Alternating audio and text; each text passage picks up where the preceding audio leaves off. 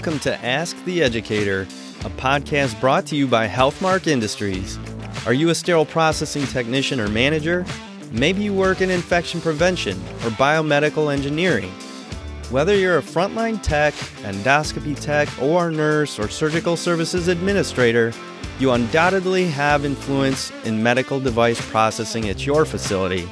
In each episode, we speak with experts from the Healthmark Clinical Affairs team, industry leaders, or special guests from the trenches to answer your questions and bring you relevant industry information, equipping you for excellence in medical device processing. My name is Kevin Anderson, and I will be your host.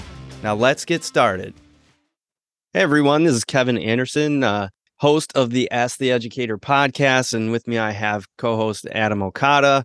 And we also brought John Whalen on for this episode because we are continuing our series on ST91. As many of you know, there has been a significant update that was published, and we are trying to provide a series on it so that you can kind of take off little bites of it and try and address that in your facility. So, John, first off, thanks for joining us. I really appreciate it as always.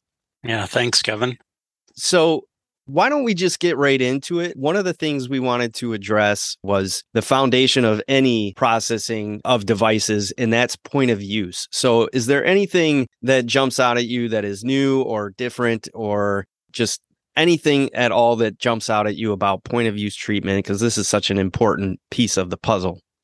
Yeah, and I guess being that this is my first time talking about ST91 on these podcasts, I just want to reinforce that this is not an update to a previous document, but rather it's a complete new document. So what people need to have in their possession moving forward and reference is the 2021 version of AAMI ST91. So when it comes to point of use at the bedside, one of the biggest changes is we introduced the term point of use treatment.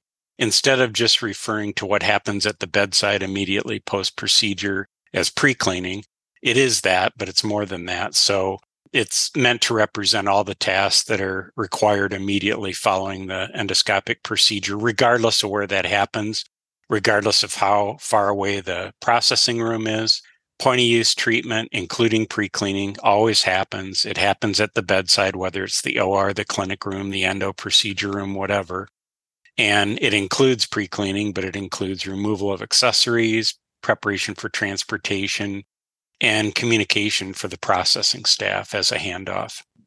Yeah, so let's get into the communication part of the handoff because I like I like the change, right? It's it's not just pre-cleaning, that's a part of it, but there's a lot of point of use things that need to get done. So point of use treatment's actually a better terminology to encompass all those things. But talk a little bit about that communication, that handoff between the endoscopy room and then uh, moving into the decontamination area. Right. So historically, it, it did not routinely exist. And as we travel around the country providing consultations to facilities, we're still seeing that people are tripping over how to make it happen. But what the intent of it is, is where you pass along the time that point of use treatment was performed, pre cleaning was performed to the processing staff so that they then know whether they need to institute delayed processing, extended cleaning based on manufacturer's instructions. So the handoff communication from the procedure room needs to minimally include patient identifier, data procedure, time that point of use treatment was completed, and it can be in various forms. Some facilities, both the processing area and the procedure area, have an electronic software program that they can utilize. Or it can be as simple as a patient sticker being passed along with the transport container. And on that sticker, you rate the time that point of use treatment was performed.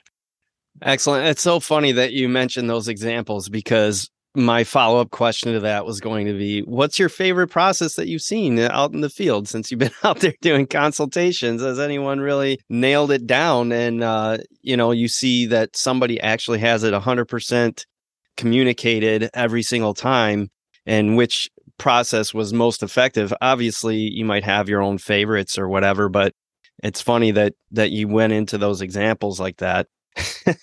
yeah, well, I I know that from personal experience before. Now, one size doesn't fit all, so even though I might have a particular favorite that I think is good, for one, not everybody can mm. um, operationalize in the same way, meaning we had scopes routing to a central location from multiple sites. OR had the electronic software, SPD had the electronic software, but Endo and all the clinics did not. So we made the standard practice be the patient sticker with the time on it. Yeah. The other options that I think are very helpful visually are to have tags that are on the scope that indicate the time that point of use treatment was performed, either handwritten or we have tags that are activated, you know, where ink bleeds out over a little window right. over an hour. Hour it's the hour that we're looking at, 60 minutes. Once you exceed that, you need to institute delayed processing. But I've seen electronic programs where they had it nailed down every step of the process, including at the beginning, the communication to the processing area. But I've also seen paper options, tag options. The best option is the option that works for the facility right. that you have, and that is standard and consistent. So it doesn't have to be the most expensive option. It can be a low tech option and still work. Yeah, I love that point that it has to be the option that works at your facility. I know not everybody has the same, you know, capabilities and whatnot. So that's yeah. a very valid point. And kind of on par with that, you know, we want to communicate obviously our point of use treatment, but we also need to get this thing ready for transportation from the point of use and get it to decontam. Yep. So what do we need to know about that portion of the process? Right. So we're talking about soil transport at that point, and it's really OSHA guidelines that direct containerized transport, transport that's marked as biohazard. So you want to have visually obvious containers so that you always want to create a process such that if it's interrupted for whatever reason, scope gets set aside, container gets set aside, and it isn't in its normal path, or staff member suddenly gets interrupted, called away, you can look at the container that has the scope in and tell what the status of the container is, whether it's patient ready or whether it's been used, whether it's soiled and should not be used on another patient until it's processed. So it should be solid container transport, solid bottoms inside. The top doesn't need to be solid, but again, it needs to be of appropriate size. Not all scopes are the same size, obviously, and you don't want to cram a colonoscope into too small container, for example, or a small bowel endoscope. So it needs to be of appropriate size. It needs to be solid on the sides and the bottom, and the labeling of the container needs to make it visually obvious that it's soiled contents within. Yeah, and I think that addresses a major issue that we were seeing in the field with these endoscopes is that a lot of them were being carried in pillowcases and oh, yeah. bags and yep. uh, all kinds of different uh, yep. unique transport devices. Uh, so actually, to kind of narrow it down and define it as solid sides and bottom, labeled yep. as biohazard. All of those things are really, really important. The other thing that is reinforcing the way scope should be transported are the manufacturers. I mean, you're going to damage the scope if you don't transport it in the right way. Carrying it in your hands is not appropriate either direction, soiled or clean. And again, making sure the coiling is appropriate, but it's not just OSHA, but it's the manufacturers that drive this too. Thanks, Adam, for letting me fit that in. Oh yeah, no problem. Absolutely, it's an excellent point. Um, and then when when you get to the decontamination area, so we've done pretty much all the steps of the point of use treatment, and now we're getting into the sterile processing or into the endoscopy area where this flexible scope is going to be processed. There's a new step initially for the leak tester and yep. testing specifically the leak tester output. Can you talk a little bit about the sure. what that new standard says and what we need to change based on what we have and what we've historically been doing and then what the new standards are telling us? So, soil transport, the scope makes its way to the processing area wherever that is. And again, the reinforcement is it doesn't matter if the processing room's right next door, across the hall, a mile away in another building, you do the same thing every time. So once the scope gets there, the first step is leak testing. There's been various leak testers that people have used over the years. There's manual handheld ones with a bulb, and then there's automated ones, different brands, different models. Similar to monitoring with PMs and the functioning of any equipment, we're asking now in ST91 that leak testers deserve that same level of quality control so that we need to make sure the PSI is correct, not just that it makes a sound and you can tell that it's on because you hear a motor running or you hear a depress a pin and hear a whoosh sound. We need to know that it's delivering the correct PSI. If it doesn't deliver the correct PSI, you could be missing some of the leaks and every leak is significant. So we've stated that every day that they are in use, leak testers need to be quality checked to make sure they're delivering the correct PSI.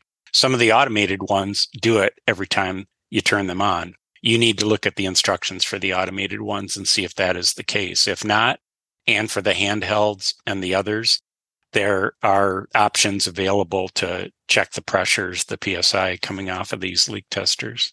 Yeah, I guess it would be, you know, appropriate to let people know that obviously we're from Healthmark and we do have a product that they could use for some of those leak testers to uh to properly test their leak tester PSI as you're as you're mentioning. It is very important. It's actually one of those things that we used to have. I don't know if this ever happened to you, John or or Adam, but we had a endoscope repair company. It was a third party, not the OEM.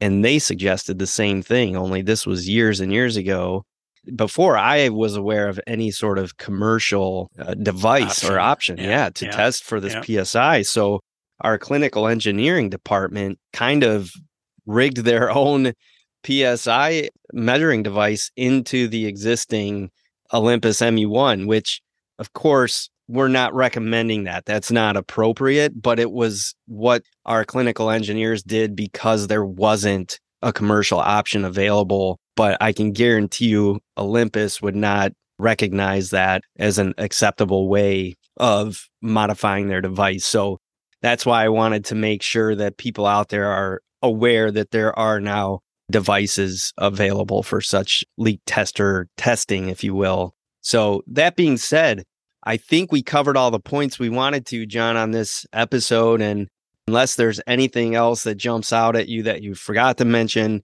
I definitely will give you that time now if you'd like. Yep. So the only thing in follow up to what you just said that I would reinforce to everyone is our practices need to be based on a combination of three different things manufacturer's instructions for use, national standards and guidelines, and your own written policies but your own written policies need to be based on IFUs and the standards and guidelines. So, for example, the direction for calibration of leak testers is not coming from the manufacturers, but it is coming from standards and guidelines. So you need to pay attention to that. Just because the manufacturer doesn't have it, it is in the standards and guidelines. So if you say you're an institution that's following AAMI ST 91, then you need to have that in your practice. Excellent. I think that pretty much wraps it up. That was a great follow up point, though. I appreciate that. And also your time for sharing your expertise on ST91, such a big and important document in our industry right now. And we hope that you're getting a lot out of this podcast series. We will be doing more, I think, even some more with John and Marianne. So look forward to uh, releasing those as well. Thanks again, guys.